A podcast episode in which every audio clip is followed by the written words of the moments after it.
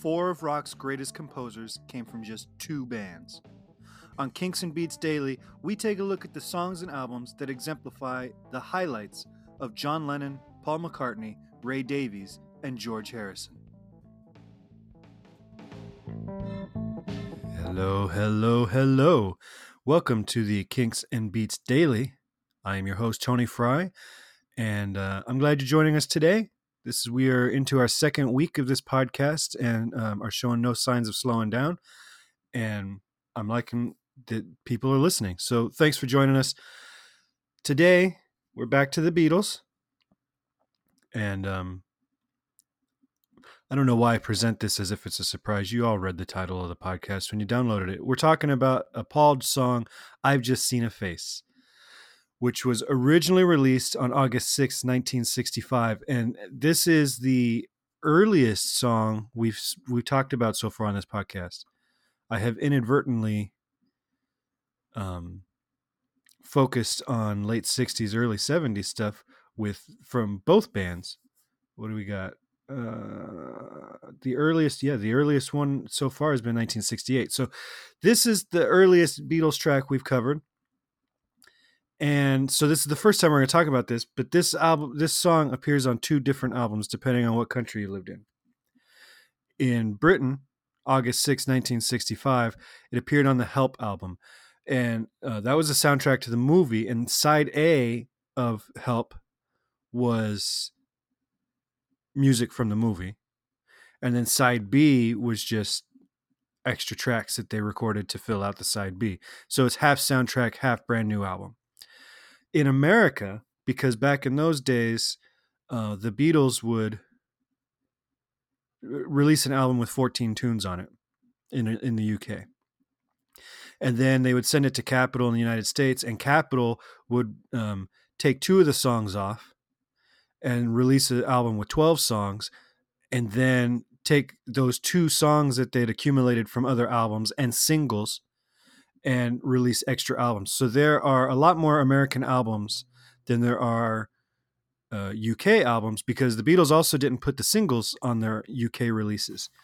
So Capitol could take a 14 song help and take off five songs and then replace some of those with singles and then have five songs for the next so they they had a backlog of music that they were using to make these Frankenstein albums.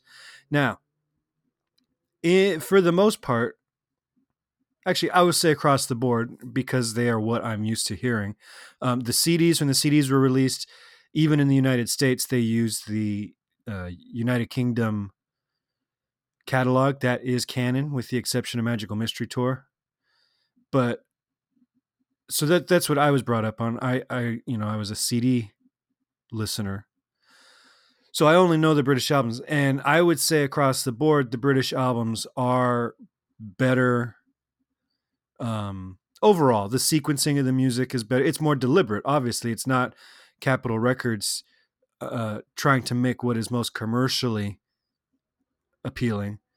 The UK albums are what are the Beatles trying to make their artistic statement, and even from the beginning, the early days, you know, even before Help.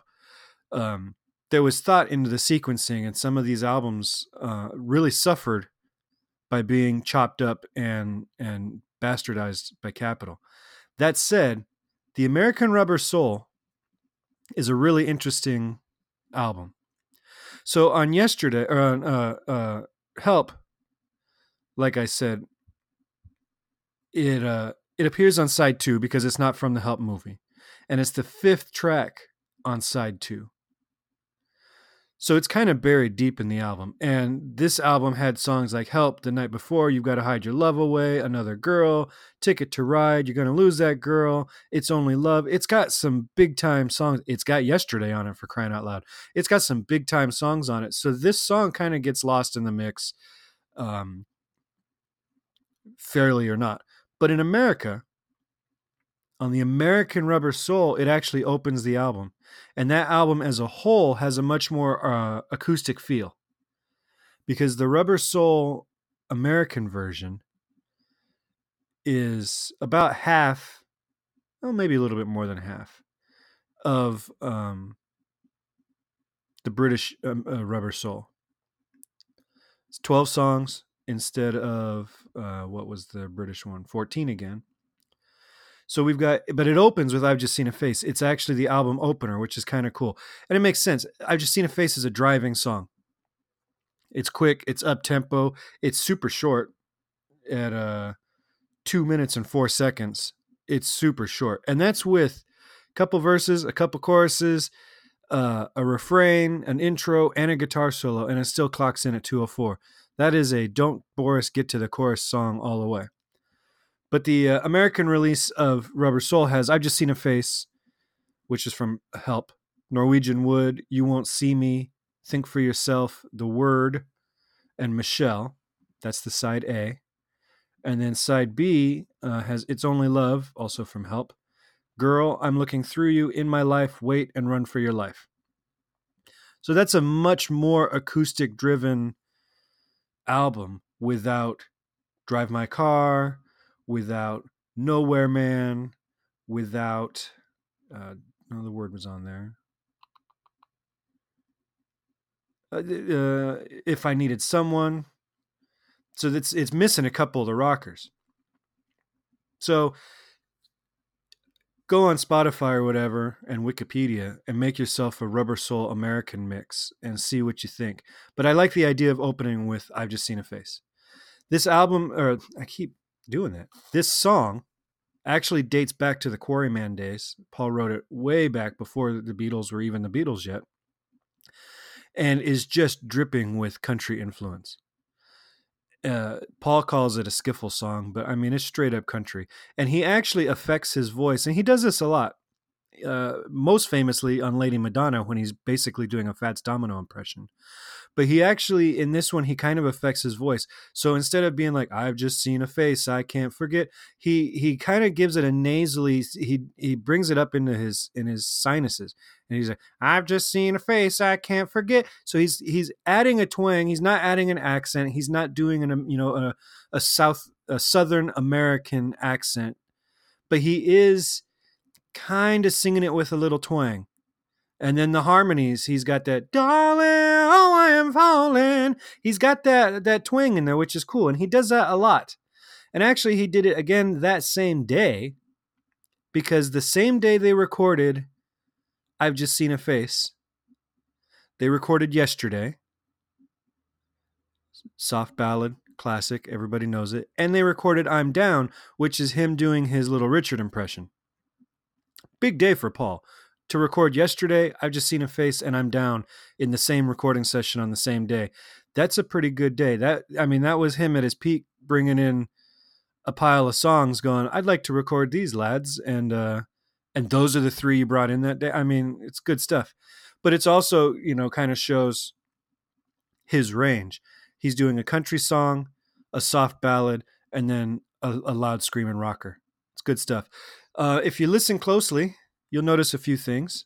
Three acoustic guitars, at least one of them is 12 string. Uh, it's hard to tell because of the way they pan the solo towards the center. Um, it's a 12 string guitar solo. I think I hear a second 12 string guitar, but it could just be the same 12 string that plays the solo, just panned over onto the left speaker.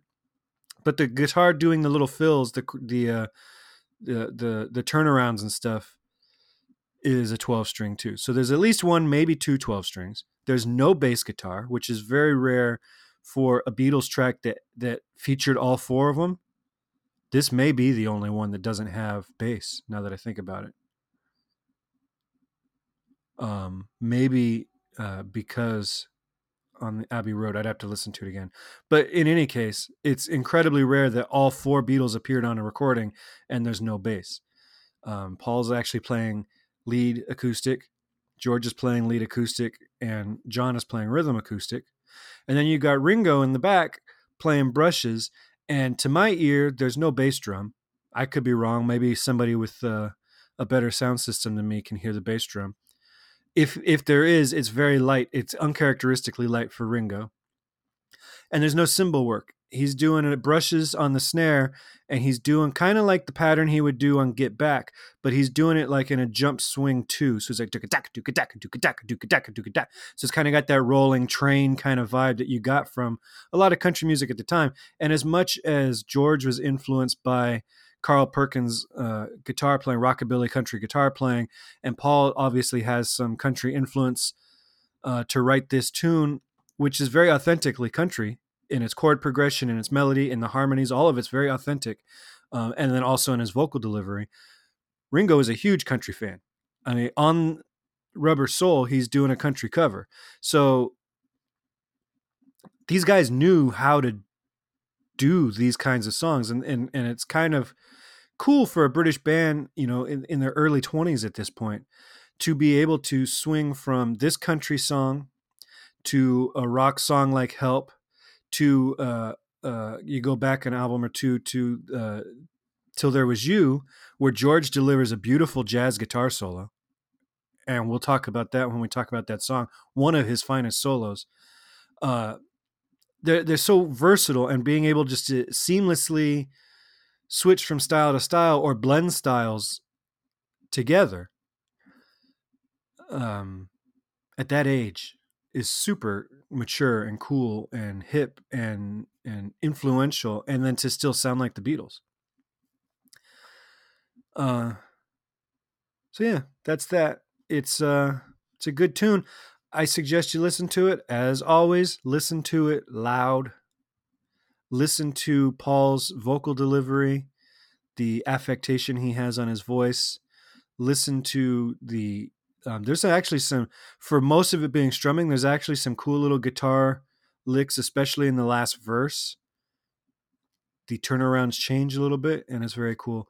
But yeah i've just seen a face a hidden gem uh, which is amazing considering they're like the most documented and over analyzed over podcasted over authored band in the history of music um, it's kind of amazing that this is kind of a lost gem because of how great the rest of the album was.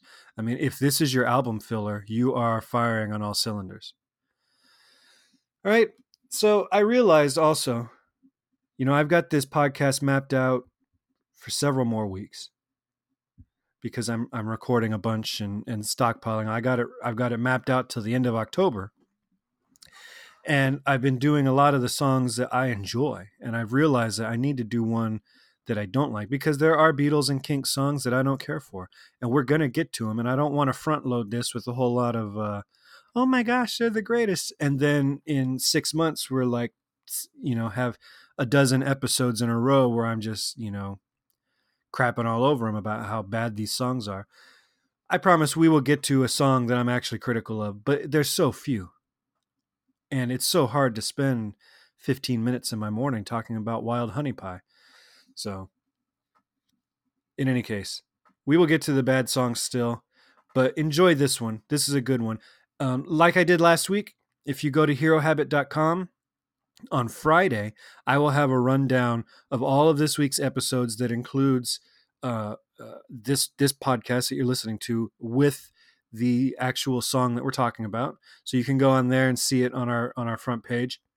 You can also go back and look at last week's. There's a Kinks and Beats hub on the site that will have all of these weekly updates. So you can go back and listen to them a week at a time, uh, all on your own for forever. And while you're there, swing by. We have a little community there that's kind of new and still growing and there's a Kinks page, there's a Beatles page. On both of them right now, we're running a, a, vote bracket for to determine the best songs from the band. You can vote for as many songs as you'd like. I only ask that you only vote for the songs you truly think uh, are among their best, not just the ones you kind of like, uh, because then we'll vote for almost all of them. But I'm looking for like top five percent, right? So you can vote as often as or as many times as you want. The Kinks is in round one, so every album is available. The Beatles has already moved on to round two, so now we are divided up between uh, 63 and 66, and then 67 forward. So go on there, start a new conversation, leave some feedback for the website. Go to iTunes, please. Rate and review us. I see a couple five star reviews already. Thank you. But uh, if you could also leave a review, that helps us tremendously. And I will talk to you guys tomorrow. We are talking about a Kinks song that has one of my favorite lines that Ray Davies ever wrote. And if you don't know it from that alone, then I don't know if we can be friends. All right, I will talk to you tomorrow. Bye.